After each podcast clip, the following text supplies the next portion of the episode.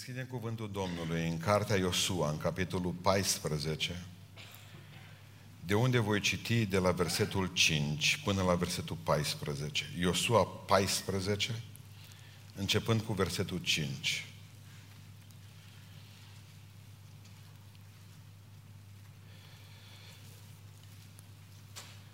Copiii lui Israel au făcut în tocmai după poruncile pe care le dăduse lui Moise Domnul și au împărțit țara. Fiii lui Iuda s-au apropiat de Iosua la Gilgal și Caleb, fiul lui Efune, Chenezitul. I-a zis, știi ce a spus Domnului Moise, omului Dumnezeu, cu privire la mine și cu privire la tine, la Cades Barnea? Eram în vârstă de 40 de ani când m-a trimis Moise, robul Domnului din Cades Barnea, ca să-i scodesc țara și am adus știri, așa cum îmi spunea inima mea curată. Frații mei care se suiseră împreună cu mine au tăiat inima poporului, dar au urmat dar eu am urmat în totul calea Domnului Dumnezeului meu. Și în ziua aceea Moise a jurat și a zis, țara pe care a călcat piciorul tău va fi moștenirea ta pe vecie, pentru tine și pentru copiii tăi, pentru că ai urmat în totul voia Domnului Dumnezeului meu. Acum, iată că Domnul m-a ținut în viață, cum a spus. Sunt 45 de ani de când vorbea Domnul astfel lui Moise, când umbla Israel prin pustie. Și acum iată că sunt în vârstă de 85 de ani. Și astăzi sunt tot așa de tare ca în ziua în care m-a trimis Moise. Am tot atâta putere cât aveam atunci. Fie pentru luptă, fie pentru ca să merg în fruntea voastră. Dăm dar muntele acesta despre care a vorbit Domnul pe vremea aceea, căci ai auzit atunci că acolo sunt anachimii și că acolo sunt cetăți mari și întărite, întărite. Domnul va fi poate cu mine și voi izgoni cum a spus Domnul. Iosua a binecuvântat pe Caleb, fiul Efune, și a dat ca moștenire Hebronul. Astfel Caleb, fiul lui Efune, Kenezitu, a avut de moștenire până în ziua de azi Hebronul, pentru că urmase în totul calea Domnului Dumnezeului lui Israel. Amin. Reocupați locurile. Am ales subiectul acesta astăzi din mai multe motive. Primul motiv a fost că dacă aș fi fost aici duminică la mormântarea fratelui Ioan Floreasta și predicat. Tot în ultimul timp țin predici tot mai târziu cu o săptămână de că se întâmplă evenimentele, dar asta e altă treabă. În al doilea motiv, al doilea motiv a fost că azi știam că o să avem și binecuvântări de copii, nu știam câți, și m-am gândit că ce legătură ar putea să fie între un bătrân, un om al bisericii și un tânăr care vine în brațe la binecuvântare. Ce aș putea să le spun și unora și altora. Și apoi în aceste zile scriu o carte despre Iosua și despre Canaan. Se numește Viața ca o luptă nesfârșită. Și am studiat porțiunea aceasta și m-am gândit să vă predic o predică pe care am pus un nume, care am pus un nume tinerețe fără bătrânețe. Pentru că nu numai tinerețe fără bătrânețe ne așteaptă, ci și viață fără de moarte. Și toată lumea caută elixirul ăsta miraculos, dar nu l-a descoperit. Ne putem să spunem și altora despre el. Există tinerețe fără bătrânețe și viață fără de moarte, dar am observat ceva.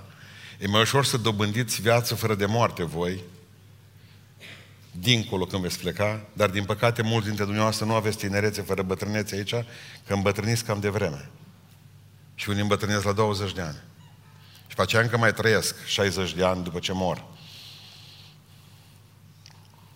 Știți, e o artă. Lipsesc multe lucruri despre omul ăsta, nu prea știm multe despre Caleb. Știm doar că a fost fiul cuiva. A trăit probabil vreo 90 de ani, că nu mai scrie Biblia mult după întâmplările astea despre el. Cert este că omul acesta uh, a luat un munte până la urmă și a dorit mult, a avut ca vis timp de 45 de ani, să bată totul în calea lui, să fie sprijinul lui Iosua, să fie general împreună cu Iosua și apoi să pună mâna pe moștenirea pe care Dumnezeu a spus-o. Și omul acesta a fost tot timpul tânăr. Zice, sunt la fel de tare și acum la 85 de ani. Dacă mă trimiți, Iosua, mă trimiți la luptă în fruntea poporului, îi bat pana, chimia de nu să văd. Dacă trebuie ca să vă dau sfaturi, vi le pot dacă am mintea întreagă, zice. Dacă vrea cineva ca să, să râdă de mine, să încerce, zice numai Caleb, și îl, îl bade nu se vede. Omul ăsta era tânăr la 85 de ani. Avea vise la 85 de ani. Avea planuri la 85 de ani. Omul acesta încă nu murise. E greu, e o, e o meserie foarte grea să, să fii bătrân. E o artă. Atâția oameni îmbătrânesc urât. Urât, foarte urât. Începând de la 30 de ani încep să văicărească. Fac rost de bastoane, iau numere medicilor și le bag în telefon. Puțini oameni știu să fie bătrâni. Puțini oameni. Spunea Hugo la un moment dat că o viață frumoasă este un gând al tinereții realizat la anii bătrâneții. Să ai ceva de tânăr cu tine și pe aceea să-l duci visul acesta până când pleci de pe pământul acesta. Poate de aceea spunea uh, uh banditul de Voltaire, zicea la un moment dat că uh, știm să dăm sfaturi bune la bătrânețe ca o măsură de compensație, că nu mai știm să facem fapte rele, la, că nu mai putem face fapte rele atunci când suntem bătrâni. Și atunci începem să dăm sfaturi bune. Caleb n-are de ce să, să, să simtă rușine. O trăit o viață frumoasă în tinerețe și o trăit o viață frumoasă în bătrânețe. A rămas la fel de tânăr ca atunci. N-avea pete pe dosar, putea să spună, sunt în fața voastră, mă cunoașteți. Care a fost secretul? Care e secretul să fii forever young? Pururea tânăr. Pentru că până la urmă înțelegem cu toții și mai ales după o anumită vârstă că bătrânețea nu este până la urmă o stare a trupului, ci și ea este o stare a minții. Și aș vrea ca să nu îmbătrâniți, ci să vă păstrați pentru Dumnezeu pururea tânăr. Asta e visul lui Dumnezeu pentru biserica aceasta. Da, o să ne plece bătrânii vorbind din punct de vedere fizic, dar dumneavoastră să nu fiți bătrâni tineri. Ce a înțeles omul acesta de a putut să se păstreze tânăr? Și primul lucru pe care îl vedem de aici, a înțeles că în viață atitudinea face diferență. În viața mea și în viața ta, atitudinea face diferență. Cum vezi lucrurile? Ascultați ce spune în numeri capitolul 13. Mai țineți minte întâmplarea aia. Vor să meargă să intre în Canaan, dar n-au curajul acesta până nu trimit niște iscoade. Și trimit 12 iscoade, câte una, câte un spion al Mossadului din fiecare seminție a lui Israel și trimit dincolo de Iordan. Dintre care era și Iosua și Caleb. Erau tineri toți. Toate iscoadele. Când au venit înapoi, au venit cu un strugure mare. De-abia al cărau erau strugurile. Poporul când au zis, asta e țara! Dar cei zece care cărau strugurile, zic, stați puțin, zice. Și strugurii sunt mari și uriașe mari. Sunt niște oameni acolo care ne vor mânca. Și înaintea lor suntem ca niște lăcuste. Asta au spus. Suntem ca niște lăcuste. Tu, Iosua, ce zici? Eu zice, Iosua, haide să mergem să-i batem. Și tu, Caleb, ce zici? Eu zic să mergem și să-i batem. Pentru că nu poți pune mâna pe strugurile mari decât dacă nu o prăpădim mutanție. Au văzut aceiași oameni. Au văzut aceleași lucruri. Și au adus rapoarte diferite. Dacă unii au văzut uriași mari, Caleb a văzut struguri mari. O țară mare, o binecuvântare mare.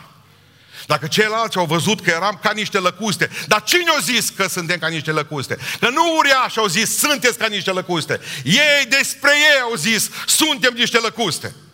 Nu contează cum te văd alții, contează cum te vezi tu. Suntem ca niște lăcuste. Dar nu putem. Dacă ne ducem, Iosua să uita la ei și zicea, oameni buni, Uitați-vă la Caleb. Caleb abia așteaptă să meargă și să-i bată. Și Caleb zice, eu îi văd conserve. Știți că spune la un moment dat, dacă sunt mari, îi tăiem și îi mâncăm. În viața atitudinea face diferență. Avem mentalitatea aceasta de învinși.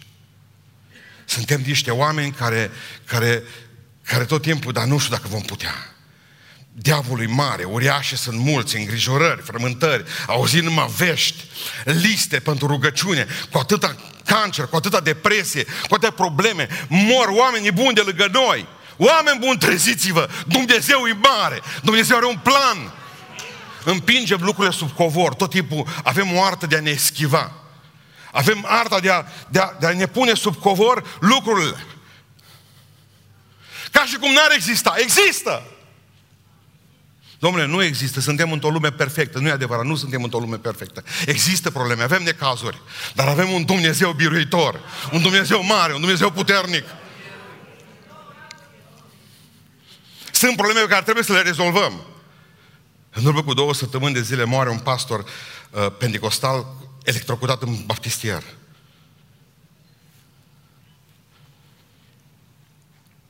Microfonul, ține de microfon. Știți ce a spus? Că muri de inimă și gata, cu asta am încheiat problema. Dar știu că muri de inimă.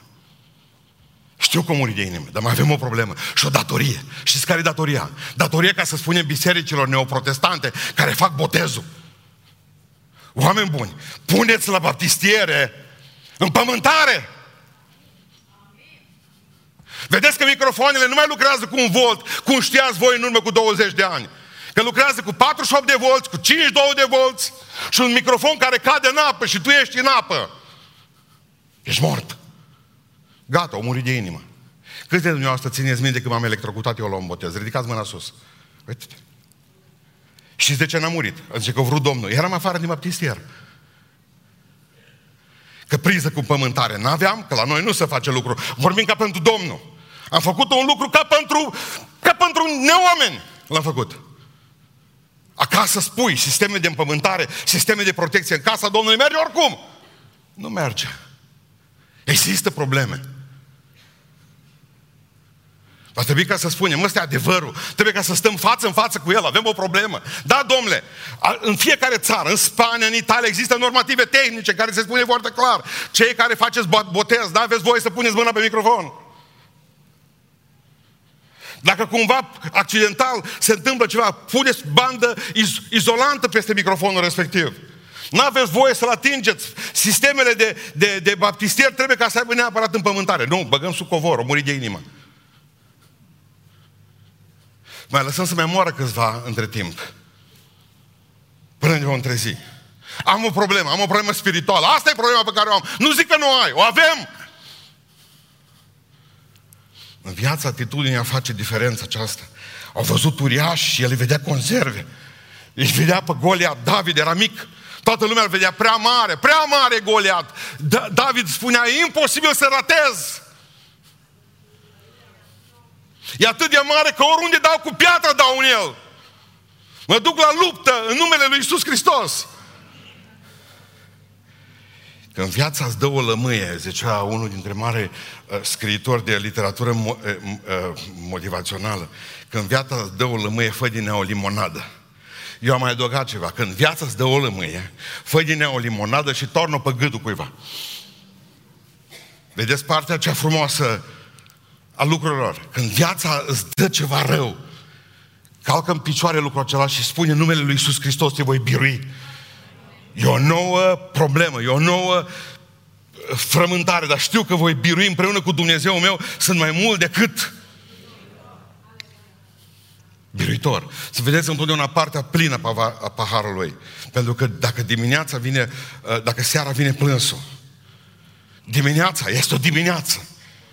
Vine veselia și bucuria să să fie Domnul. S-au dus doi vânători care uh, voiau să prindă lupi pentru piei. Trebuiau piei de lup. Erau plătiți la câte piei de lup prindeau. S-au dus într-o pădure, întuneric, mă zice, ne culcăm și mai umblăm mâine. S-au pus amândoi la somn, s-au băgat în saci de dormit și au dormit puțin. La un moment dat se trezește unul în jurul lor, în jurul lor vreo sută de ochi sticloși, vers. Îl bate pe ăsta la alt, pe umăr, scoală. Se uită și ăsta, zice, ce luminit. Scoală. Zice, suntem terminați. Nu zice ăsta, suntem bogați, fă. E diferent. Aceeași ochi de lup, aceleași probleme. Unul zice, suntem terminați, și celălalt spune, suntem bogați, dacă tot ne-am dus la vânătoare de piei. Uite cum de-o dat Dumnezeu o mână. Ori venit ei la noi. Caleb toată viața lui a făcut asta. Au avut o atitudine de învingător asupra vieții și vă rog în numele Lui Iisus Hristos să o aveți. Da, Domnul are ultimul plan. Cu Domnul se poate. Toate lucrurile sunt cu putință celui ce crede. Și Dumnezeu nostru e mare. Mai mare decât problemele pe care le avem. Al doilea lucru pe care l-a avut Caleb și l-a făcut să rămână tânăr tot timpul, a înțeles că apa e mai importantă ca benzina. În momentul în care ori venit e 10 cu raportul, zice, suntem terminați, zice, număr 13, că poporul vrut să-l ucide pe Moise. Dar după ce ne-a scos, zice, din Egipt, să ne mănânce uriașii. Când a văzut Caleb că poporul voia să-l omoare pe Moise și pe Aron cu pietre, Iosua s-a pus între poporul întărătat și, și Moise și Aron și zice că el, Caleb, a potolit poporul. Fericiți făcătorii de pace în viață, că mulți ale de lor Domnul de trăit, ca să poată face pace între oameni. Ce repede știm să aruncăm benzină când vedem o scânteie. Și eu mă gândeam la lucrul ăla. Ce repede umblăm cu canistra de benzină după noi. O știre, o întâmplare, o problemă. Și în loc să stingem focul, mă, opriți-vă. Nu vă mai certați în numele Lui Iisus Hristos, mă, suntem frați, mă. Hai să îngropăm lucrul ăsta, hai să punem... Nu așa să faceți tot timpul, mă.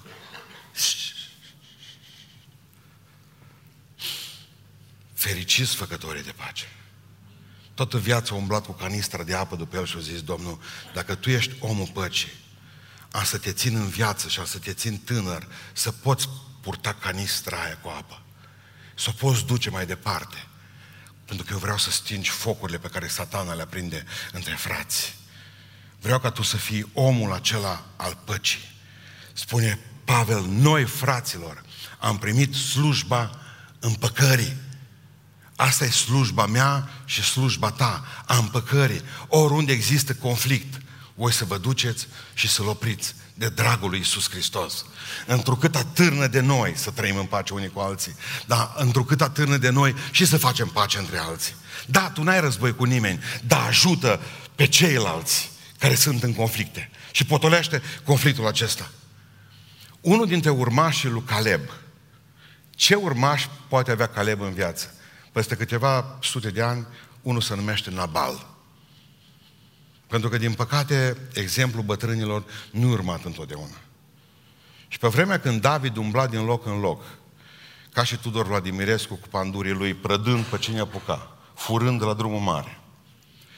Pe vremea aceea, David aude că există un om bogat care tundea oi și care avea, de care avea nevoie uh, suflet, nu, trupul lui, oile cele ca să poată să le mănânce împreună cu vașnicii lui luptători. Și trimite lui Nabal, ă, îți dau binețe. La ei însemna când îți dă cineva binețe, te lasă fără oi. Și Nabal când aude că i-a dat David binețe, se trimite vreo sută de oi, ă, David acționează ca un rus. Rus adevărat. unde sunt oile? Davai. La care zice ăsta, domnule, zice, spune că nu-i dau nicio oaie. Nabal. Zice David, iar cu gândul păcii, nu nimic, îl omorâm. Și vrea să trimit o trupă să-l omoare pe Nabal. Nabal avea o femeie numită Abigail. Vă mai aduceți aminte? Și femeia aceea își dă seama că, de fapt, îți doi Nabali. Unul David și unul bărbatul său. Nabal înseamnă nebun. Și atunci, în clipa aceea, era doi. Și vine Abigail și zice, luați un încet. Nu vă omorâți. Pentru niște oi. Păi la mine în sat au venit rușii și au zis, ne dai oaia să o mâncăm. Nu, și-au împușcat omul. Iarăși și-au păstrat oaia. O rămas nici oaie, nici român. Oaia nu se dă la ruși, așa se spune la noi în sat. Fiți oameni ai păcii, pentru că e plină lume de nabali. Împăcați, împăcați-vă unii cu alții împăcați pe ceilalți în numele Lui Iisus Hristos și Dumnezeu vă va lungi zilele pentru că face slujba împăcării. Al treilea lucru pe care îl vedem aici, a înțeles că anii spirituali se măsoară altfel decât anii fizici. Haideți să mergem versetul 11 încă o dată și versetul 10. Și în ziua aceea Moise a jurat și a zis, nu, versetul 10. Acum, iată, că Domnul m-a ținut în viață cum a spus. Sunt 45 de ani de când vorbea Domnul astfel lui Moise, când umbla Israel prin pustie și acum iată că azi sunt în vârstă de 85 de ani. Și astăzi sunt tot așa de tare ca în ziua în care m-a trimis Moise. Observați că omul spiritual Anii lui se măsoară altfel decât a omului fizic. Pentru că omul spiritual zice, sunt la fel de tare ca atunci. Dacă am fost pocăit în tinerețe, sunt pocăit și la bătrânețe. Dacă am fost plin de putere și de Duhul lui Dumnezeu la tinerețe, sunt și la bătrânețe. Sunt ca atunci. Sunt ca în prima zi. Sunt tot în dragoste din tâi. Sunt tot ca în ziua în care l-am avut pe Dumnezeu în inima mea și l-am luat în inima mea. Sunt la fel de cald, la fel de fierbinte, la fel de puternic pentru Domnul. Anii spirituali se măsoară altfel decât anii fizici. Zice, da, într-adevăr, fizic am 85 de ani. Câteodată mi simt, zice el, că mă leg la șireturi. Dar, în rest, zice, sunt la fel ca atunci. Noi ne vedem anii, dacă ați băgat de seamă, ca pe un fel de scară dublă. Până la 40 de ani urcăm, după aceea, de la 40 de ani, ne vedem mergând, mergând cu o viteză foarte mare pe scară în jos. De-a berbeleacul, ca deșteptul la de Mihai Morar, când a picat într-o zi la televiziune în direct pe o scară. Și, deci, de berbeleacul, mă, zice, așa am coborât într-o viteză, nu știu cum s-a întâmplat cu mine, oameni buni. El avea 85 de ani și la 85 de ani încă bătea uriașii, ăia din anac. Aici vorbim și de putere fizică. Pentru că spune cuvântul Dumnezeu în Psalmul 92 cu versetul 13, cei sădiți în casa Domnului, cei sădiți în casa Domnului, înverzesc în curțile Dumnezeu, auzi ce clorofilă, proces de fotosinteză spirituală, înverzesc în curțile casei Domnului Dumnezeului nostru. Ei aduc roade și la... Hai să mai facă alții, că sunt destui tineri în biserica asta.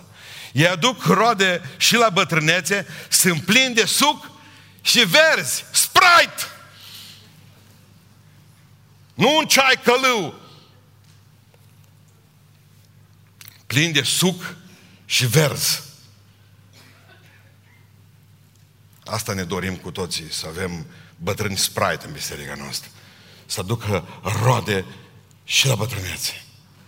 Roadele lui Dumnezeu care să rămână. Nu bătrâni aceia care sunt o povară pentru orice biserică, pentru cei care mai țineți minte, uh, păpușele mapeț. Erau doi bătrâni într-un balcon. Aia bătrâni nu le plăcea niciodată spectacolul. Ce, am stat, de ce am pierdut vreme degeaba. Tot timpul doi morocănoși. Mă aduceți aminte de ei? Nu fiți așa, eu cunosc tineri așa. Spuneți, lui a fost așa de bine astăzi la biserică. Slavă Dumnezeu pentru toate. Dumnezeu ne-a vorbit, Dumnezeu ne-a încurajat, a fost bine. În toate să vedeți partea cea pozitivă. Domnule, nu îmbătrânesc. N-am voie să... E foarte important. Mă țineți, haideți să vă facem o exercițiu de memorie. Dumneavoastră, vă, spun ceva, vă spune ceva numele de Shamua, Shafat, Igual, Palti, Gadiel, Gadi, Amiel, Setur, Natibi, Ghetuel. Vă spune ceva numele astea? Zice, am citit, dar nu. Nu, din Biblie sunt. Dar totuși sunt din Biblie și nu contează, vă spun eu. Sunt cei zece care au venit cu raportul, dacă ne ducem în țara aia, ne mănâncă, ne mănâncă mă aia. Da, de Caleb ați auzit? Când o să auziți o predică despre patie, să-mi spuneți. Și igual. Pentru că în viață sunt pomeniți numai aceia care au trăit cu adevărat. Care au venit și au spus, Dumnezeu e cu noi. Uite, duceți-vă cu mine, vă rog frumos, în, tot acolo în Iosua 14 și vedeți ce a zis el despre el. 8b, versetul 8b, citim. Ce zice Caleb despre el? Frații care se suiseră, zice, împreună cu mine, au tăiat inima poporului, dar eu, ce zice, eu, ce zice Caleb despre el? Dar eu am urmat în totul calea Dumnezeului meu. Asta zice el. Am urmat în totul. Dumnezeu să ne ajute să ne trăim viața în așa fel încât să putem să spunem noi despre noi. Am urmat într totul calea lui Dumnezeu. Asta zice el despre el. Haideți să vedem ce zic alții despre el, Moise. Dar mergem mai departe în versetul în versetul 9, partea a doua. Și în ziua aceea Moise a jurat și a zis, țara în care ai călcat piciorul tău va fi moștenirea ta pe vecie pentru tine și pentru copiii tăi, pentru că ai urmat în totul voia Domnului Dumnezeului tău. Dumnezeu să ne ajute să ne trăim viața în așa fel încât și alții să spună o urmat în totul calea lui Dumnezeu omul ăsta. Haideți să vedem ce spune Dumnezeu despre el. În versetul 14b. Da? Astfel Caleb, fiul lui Efune, Kenizit, a avut de moștenire până în ziua de azi Hebronul, pentru că urmase în totul calea Domnului Dumnezeului lui. Asta a spus Dumnezeu despre el. Rămas în Scriptură. Păi dacă tu zici despre tine că ai urmat în totul calea Domnului, dacă alții zic despre tine că tu ai urmat calea Domnului, dacă Dumnezeu zice că ai urmat într totul calea Lui, ce viață frumos! Știi ce se numește asta? Vocație. Vocația, vocație vine de la cuvântul latinesc vocare, care înseamnă chemat. A fi chemat. Domnule, am o vocație. Ești chemat. Chemat să faci o lucrare și o faci ca pentru Domnul. Așa ne dorim ca până în ultima clipă a vieții noastre să putem să slujim lui Dumnezeu aici în biserica aceasta. Să ne ia Domnul de aici, să ne ia. Ori plecăm toți odată, o să ne ia din slujire, că e cea mai frumoasă moarte. Să știm că slujim lui Dumnezeu. Gata, eu nu mai fac. Eu am îmbătrânit, nu mai pot să mai cânte, să mai facă, să mai dăruiască alții, să mai... Nu, nu, nu, nu, nu, nu, nu. Va trebui să avem o atitudine vocațională, să fim oamenii lui Dumnezeu din toată inima și la tinerețe și la bătrânețea mie. Mergem mai departe. Spune cuvântul Dumnezeu că omul acesta a înțeles că Dumnezeu îi onorat de cerile noastre mari. Omul acesta n-a apucat să îmbătrânească cu adevărat niciodată pentru că a avut tinerețe fără bătrânețe, pentru că a înțeles că la Dumnezeu cu cât îi cer lucruri mai mari, cu atât Dumnezeu e mai bucuros de tine. Ascultați ce zice el aici. Dăm dar muntele acesta, cel mai frumos l-a luat. Hebronul. Dăm dar muntele acesta. Dar știți ce era interesant? Că era, muntele era plin de oameni din Anac. Doi metri și jumătate înălțime, aveau niște pumni ca barosul, era plin, era, acolo erau, zombii ăștia erau jur împrejurul muntele și pe munte. Ăsta zice, te rog frumos să mi dai. E și frumos muntele? Frumos. Și zice, am și ce caftie săptămâna viitoare. Adică mă antrenez. Nu mă duc acum la bătrâneață la sală. Dă-mi-l pe ăsta. Cel mai mare munte. Cel mai frumos, cel mai frumos teritoriu. Dă-mi-l mie. Mă, ce tupeu. Nu, nu, nu, nu. Ce Dumnezeu ți-l dau. Uite, pentru că mi-ai cerut lucrul ăsta mare, ca și Napoleon, când i-a spus un soldat, dă-mi insula asta după ce a cucerit-o. Și a spus unul dintre generalele lui Napoleon, ce tupeu are asta? Nu, zice, el dau, eu dau insula m-a onorat cu cererea lui foarte mare. Cu cât e mai mare împăratul, cu atât îi cer mai mult. Cu cât e mai mare Dumnezeu, cu atât trebuie să-i ceri mai mult. Mă gândesc că s-a dus cu muntele acasă, la nevastă sa. Țineți minte poezia lui uh, Adrian Păunescu, iubita mea ți-am cumpărat un munte. Am fost la târg, dar nu l-am luat pe bani. Are păduri, și râuri și o punte în vârstă de un milion de ani. Și ultima strofa poeziei superbă zice, iubita mea ți-am cumpărat un munte, să faci cu el, cu o femeie poate, ce știi? Eu mă retrag în peșteri muribunde, căci am uitat să-ți mai șoptesc ceva, am dat pe acest munte viața mea. Există munți care nu se cumpără. Există munți care sunt răsplata lui Dumnezeu pentru o viață de slujire. Există munți care, care ne dă Dumnezeu și ne pune în față și ce muntele ăsta te poate strivi sau muntele ăsta poate să fie cadou tău. Dumnezeu nu vrea ca să ne dea rămășițele zilei. Dumnezeu nu vrea să ne dea rămășițele uh, vieții acestea, ci Dumnezeu vrea cei mai buni. Dumneavoastră nu sunteți femeia sirofeniciană, știți că și câinii uh, mănâncă fărămitori. Ce Dumnezeu ție nu-ți dau fărămitori. Tu ești om de o pâine întreagă. Că ție da, pot mânca fărămitori, dar tu ești copilul meu, zice Domnul. Tu ești copilul meu. Cu cât veți cere Dumnezeu, Doamne, dăm lucrul acesta. Și știți de ce? Pentru că promisiunile lui, el a crezut, el s-a bazat pe promisiunile lui Dumnezeu, pentru, pentru că promisiunile lui Dumnezeu din cuvântul lui sunt nespus de mari. cerea cineva uh, numele cărții acelea despre care v-am vorbit toate, numai în limba engleză. A scris-o Herbert Lockyer, L-O-C, românesc, K-I-R, Lockyer. Și, spune, și se numește cartea aceasta așa de frumos, toate promisiunile din Biblie. Și omul acesta le numără pe toate, le scrie, le scoate afară și le explică. Știți câte promisiuni are Dumnezeu pentru noi? În Sfânta Scriptură, 7457 de promisiuni. Dacă vei fi copilul meu și vei asculta de mine ce Domnul, îți voi da și asta, îți voi da și cealaltă, voi face din tine asta, voi face din ce... Fantastic! Păi noi cum să cerem promisiunile Lui Dumnezeu că noi nu le știm? Care sunt acele? Dacă credem că Dumnezeu ne-a dat ceva, știți, sănătate că e mai bună decât toate, dar nu e suficient. Dumnezeu vrea să te binecuvinteze cu toate binecuvântările de sub soare. Pentru că tu ești copilul Lui. Dă muntele!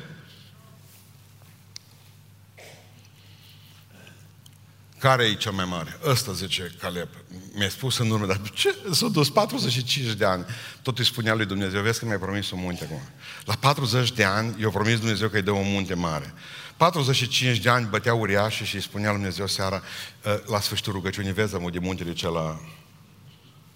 Așa încheia orice rugăciune, să nu uiți de muntele. Păi la 70 de ani cineva să ce vrei să facem cu muntele? La 80 de ani, dar mi l-a promis Dumnezeu și mi-l dă, ascultă -mă. Când s-a dus la nevasta acasă cu muntele, ea are și o punte.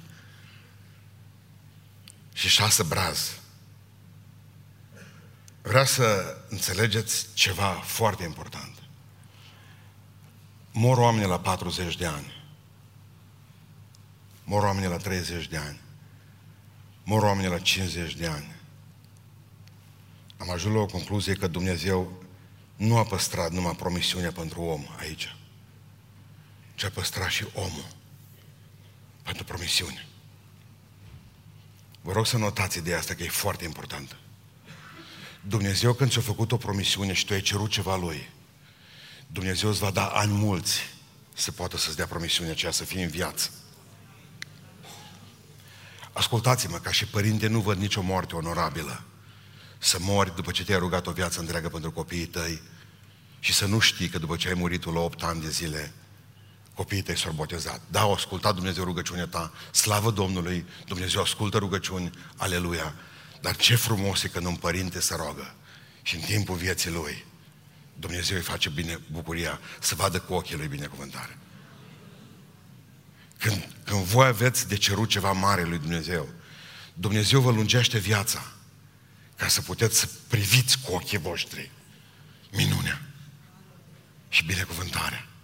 Pentru că spune Sfânta Scriptură că El, Dumnezeu, dă zile multe și bogate celui pe care îl iubește.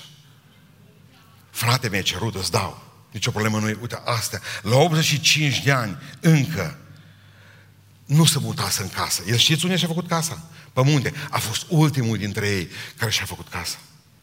85 de ani nevastă sa. Credeți că o soție adevărată nu vrea o casă ei? Caleb, noi suntem de 70 de ani împreună. Ne-am luat la 15 ani. 70 de ani Caleb acum, serios. A stat și eu într-o casă, Caleb. Tot montăm și demontăm pe cortul ăsta, Caleb. Știu că până la 20 de ani e romantic. La 25, dar după aceea un junghi, Caleb, s-a venit peste mine. De 70 de ani. Omul ăla nu s-a mutat. La 85 de ani, încă binecuvântat Dumnezeu era acolo. La 85 de ani, Dumnezeu a dat o munte și o casă. fă casă. Priviți-o. Sunt convins că astăzi Dumnezeu vă va da bucuria să vă vedeți cu ochii dumneavoastră. Cererea. Și de ce nu aveți răspunsuri la cerere? Pentru că nu aveți cereri mari. La, răspun- la cererile mici vă, poate da, vă pot da răspunsuri și oamenii. La cererile mari, numai Dumnezeu vă poate răspunde. Cereți imposibil în dimineața asta. Am mai înțeles ceva. Am mai înțeles că urmașilor trebuie să le dăm și izvoarele de sus, nu numai cele de jos. Are o fată. Fiți atenți ce face fata cu el. Mergeți cu mine în Iosua 15, versetul 13-19. Lui Caleb, fiul lui Efune, i-au dat o parte în mijlocul fiilor lui Iuda, cum poruncise lui Iosua Domnul. Deci după ce i-au dat muntele, apare fata. Caleb a izgonit de acolo pe cei trei fii al lui Anac. Șeșai, alta o să predicăm despre ăștia trei.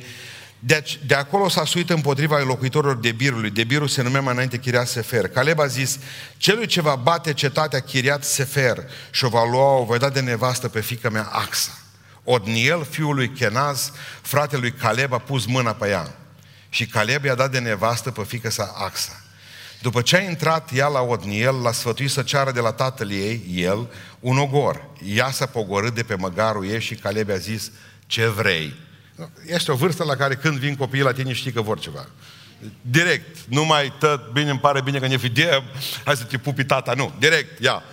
Uh, ea a răspuns, fă un dar, că mi-ai dat un pământ secetos. Dăm și izvoare de apă. Și el i-a dat izvoarele de sus și cele de jos. Amin. Mi-ai dat un pământ secetos. Toți dintre noi de aici dăm pruncilor noștri un pământ secetos. De când vin pe lume. Și obligația noastră este că să le dăm copiilor noștri și zvoarele de sus și zvoarele de jos. Izvoarele de jos e o casă dacă o ai, un apartament, e o garsonieră, e o mașină, e o bicicletă, ce ai. Le dai lor, dar nu o să dai la alții. Nu? Corect. Izvoare de jos. Dar nu e suficient să dai numai izvoare de jos. Dă-le pe Dumnezeu, izvorul de sus, izvorul, izvor, tuturor izvoarelor. Adevăratul izvor al minunilor și a vieții, Iisus Hristos, Domnul. Slăvit să fie El. Mi-a dat un pământ secetos. Îți dau, zice. Îți dau pentru că și spiritual și financiar am ținut palma aia despre care vă vorbi dimineață. Între pruncii noștri și zid. Scoateți-o. Să dea cu capul de zid. Și financiar și spiritual. Pentru că numai după ce au un cucui zdravăn, își pun casca pe cap bicicliști adevărați. E simplu. Nici cel mai protector părinte, și cu asta vreau să închei ideea asta cu părinții, nici cel mai protector părinte nu poate proteja închizând copiii lui în beci. Bă, aici, vă țin pocăiți de nu vă vedeți. Nu aveți voie să vedeți aia, nu aveți voie, opresc telefoanele mobile, nu-i cumpăra, nu-i pune internet, nu-l poți ține numai în casă închis. Nu-l poți proteja, că iasă afară. Și aici e marea noastră, marele, marele coșmar freudian eudipian, acela de a, în loc să-i protejezi pe fii și pe fiicele tale, ajută-i să devină autonomi. Ajută-i să devină autonomi. Toată viața noastră îi protejăm. Ar trebui să zicem, ia, descurcă-te. Nu există mai mare binecuvântare decât a le tăia cordonul umbilical. De tot. Pentru că dumneavoastră încă sunt mai legați de noi. Și câtă vreme vor fi legați de noi, copiii noștri nu vor fi binecuvântați. Trebuie să învețe să-și bată propriilor uriași. Ce era coșmarul pentru... Mă, are fata asta, zice Caleb, frumoasă, axă. Cu cine o mărit? Cine o mărit? Eu am bătut uriași. I-am făcut conserve. I-am mâncat. Și am un, nu trebuie decât un hipster acasă. Cu pălărioară pe cap, cu papion, bărbiță, epilat. Să gineri. Gineri. Și fiți atenți ce face. Zice, vreți de nevastă pe fata mai frumoasă? Da. Nu zice, este o cetate acolo de bătut. Cine bate pe oamenii din cetatea respectivă să vină că la va fi ginerele meu. Și a venit tot în el și a zis, cum a fost? Bine, tu i-ai prăpădit tu, hai să facem nuntă. Și a știut Caleb, acum pot muri liniștit, că rămâne o ginere ca mine. Asta să vă doriți de la copiii voștri. Să fie bătăioși în lupta cu Dumnezeu. Să fie oameni care să vă ducă mai departe moștenirea spirituală. Asta să vă doriți să intre în casa dumneavoastră și în familia dumneavoastră. Amin. Și închei înțelegând omul acesta a avut tinerețe fără bătrânețe, pentru că a înțeles că Dumnezeu trebuie urmat într totul. Zice că a fost însuflețit, asta e frumos în Biblie, a fost însuflețit de un alt Duh. Care e Duhul ăsta? Duhul Sfânt. Ceilalți sunt suflețiți de Duhul Lumii. Dar el a fost însuflețit de un alt duh. Zice, la un moment dat, am adus știri el, așa cum îmi spunea inima mea, cum zice el despre inima lui, că îi curată. Am adus știri, așa cum îmi spunea inima mea curată. Dumnezeu să ne dea o inimă curată. Tuturor. Apropo, știți ce înseamnă Caleb? A urma pe cineva ca un câine. Ăsta e numele. Caleb a urmat pe cineva ca un câine. Așa l-a urmat pe Dumnezeu, ca un câine. Inima mea curată, ce Caleb, eu nu știu să urmez pe Domnul decât din toată inima. Dacă voi aveți jumătăți de măsură, dați-i drumul. Ultimul care și-a luat moștenirea, dar cea mai frumoasă și mai mare. La 85 de ani îi spune lui Iosua, dacă vrei să mă trimiți în fruntea oșterii, mă duc. Dacă mai au cetate de bătut, contează pe bătrânul, că merge el. Am o inimă curată, asta o spune despre mine, asta a spus-o Moise despre mine, asta o spune Dumnezeu despre mine. Apropo, zice, mai are cineva vreo părere diferită? Puteți judeca vreunul dintre voi că n-am avut inima curată cu fiecare dintre voi? Aș vrea să vă spun ceva ce le spuneam o dată studenților. Daniel, un experiment în psihologie, se numește cecitate prin neatenție. O să vedeți ce e important. Cecitate înseamnă orbire. Orbit prin neatenție, dar ăsta e un experiment ciudat. Daniel Simos, marele psiholog cognitiv, face un experiment ciudat în 1965. Să vedeți ce e important e pentru noi și veți vedea că are o aplicație practică pentru fiecare dintre noi. Nu spune dragul de o spune doar. El înregistrează pe video, în 1965, trei echipe de câte trei oameni, îmbrăcați în negru trei și trei îmbrăcați în alb. Oamenii aceia pasează mingea de la unul la altul, între ei și apoi între, în aceeași echipă. Și le spune la oameni, uite, priviți, vă rog frumos, mingea. Priviți doar mingea. Și numărați câte pase au fost între cele două echipe. Trei sferturi dintre oameni au spus au fost 15. Și așa au fost.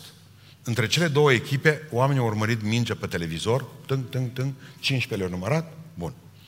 Și atunci el venea și le întreba, da gorila, da gorila, zice, gorila, gorila, ai văzut-o? Ce gorilă? Vă rog să fiți atenți, extraordinar. Ce făcea? În mijlocul meciului, introducea pe teren câteva secunde o gorilă care saluta oamenii și pleca mai departe. Ce gorilă? Trei sferturi dintre ei nu vedeau gorilă. După ce le punea filmul înapoi și într-adevăr acolo a fost. De ce nu au văzut-o? Și de ce nu au văzut-o prima dată? Pentru că el le-a spus lor și ei și-au întiperit în cap lucrul acesta. Urmăriți mingea. Și urmăreau mingea 1, 2, 3, 4, 5, 6, câte pase sunt, câte pase sunt. Și gorila nu s-a intersectat cu mingea de fel ca să... Ea a trecut prin cadru, a ieșit afară. Ce gorilă? Când ți-ai pus în plan să-L urmezi pe Dumnezeu, doar asta trebuie să vezi, pe Dumnezeu. Că viața îți bagă în cadru tot felul de gorile. Cimpanzei. I-ai văzut? Nu. De ce? Pentru că eu l-am văzut doar pe Dumnezeu. Pentru că asta mi s-a spus din tinerețea mea, că trebuie să-L urmez doar pe Dumnezeu. Ce gorilă? Ai văzut pe aia uh, la biserică uh, a avut uh, roche gorila aia? N-am văzut-o. Orangutanul nu. Eu îl văd pe Dumnezeu când vin aici. Îl văd pe Dumnezeu în voi în toți. Eu n-am cum să văd altceva. Ce, ce îmi spuneți mie? Ai văzut aia din lume, n-ai vrea ca să vezi cum e în lume. Nu, pentru că eu urmăresc pe Domnul într totul și o văd doar aia. Asta mi-a spus Domnul să fac, asta fac. Dar veți spune, nu, nu ești cal așa. Nu. Sunt omul unui singur scop în viață. Să mă duc în cer. Restul, ce-ți bagă viața în față, unii și alții, puteți trăi fără să le vedeți. 100%. Vă influențează dacă le vedeți. 100%. Mai bine să nu le vedeți. 100%. Mai bine să nu le auziți. 100%. Urmați-L pe Dumnezeu într totul. O inimă curată, fiți pură tineri. Chiar dacă trageți câte un picior după voi, chiar dacă veniți cu cărucioare speciale, chiar dacă veniți ce dragi mi-au fost duminică, am fost într-o biserică italiană-italiană. Italiană-italiană, o singură familie de români acolo. Nu pot să vă spun echipa de laudă și închinare. Mi-a fost am, greu să spui la o femeie, Doamne, nu vă spărați câți ani aveți, că vreau să spun la biserică duminică. Nu, dar oricum, ochii mei, vor zis, 75 de ani, ce cânta la pian, ce ducea întreaga biserică, ce construcție au făcut, au făcut o construcție în aceea mare, ca o catedrală, ce închinare, cum se auzeau cântările acolo, ce ecou. Toți erau așa mai trecuți, ca și Caleb. De când cântați împreună? De când eram mici. De când eram mici. Vreau să pricepeți în, în dimineața aceasta că Dumnezeu vă poate da tinerețe fără bătrânețe. Și viață fără de moarte 100%, de eu v-am învățat doar tinerețe fără bătrânețe astăzi. Haideți să ne rugăm. Ne ridicăm în picioare. Păstrează-mă tânără, Doamne. Păstrează-mă tânăr, păstrează-mă cu un gând bun. Ajută-mă să te urmez într totul cu o atitudine pozitivă a vieții, Doamne. Ajută-mă să văd biruințele tale, să mă încred în promisiunile tale, să aștept promisiunile tale. Ajută-mă, Tată din ceruri, să pot să fiu omul acela care să înțeleg că trebuie să trăiască nu numai sufletul, ci și trupul acesta mult, ca să pot face bine mult pe pământul acesta, ca să luminez mult. Ești în vârstă, ajută-mă să fiu plin de suc și verde, un sprite, un om care să te poți, pe care să te poți baza și în tinerețe și în bătrânețe și o inimă curată și puternică. Cu toții ne rugăm Domnului. Un Caleb, urmându-L pe Domnul ca un câine credincios. Amin.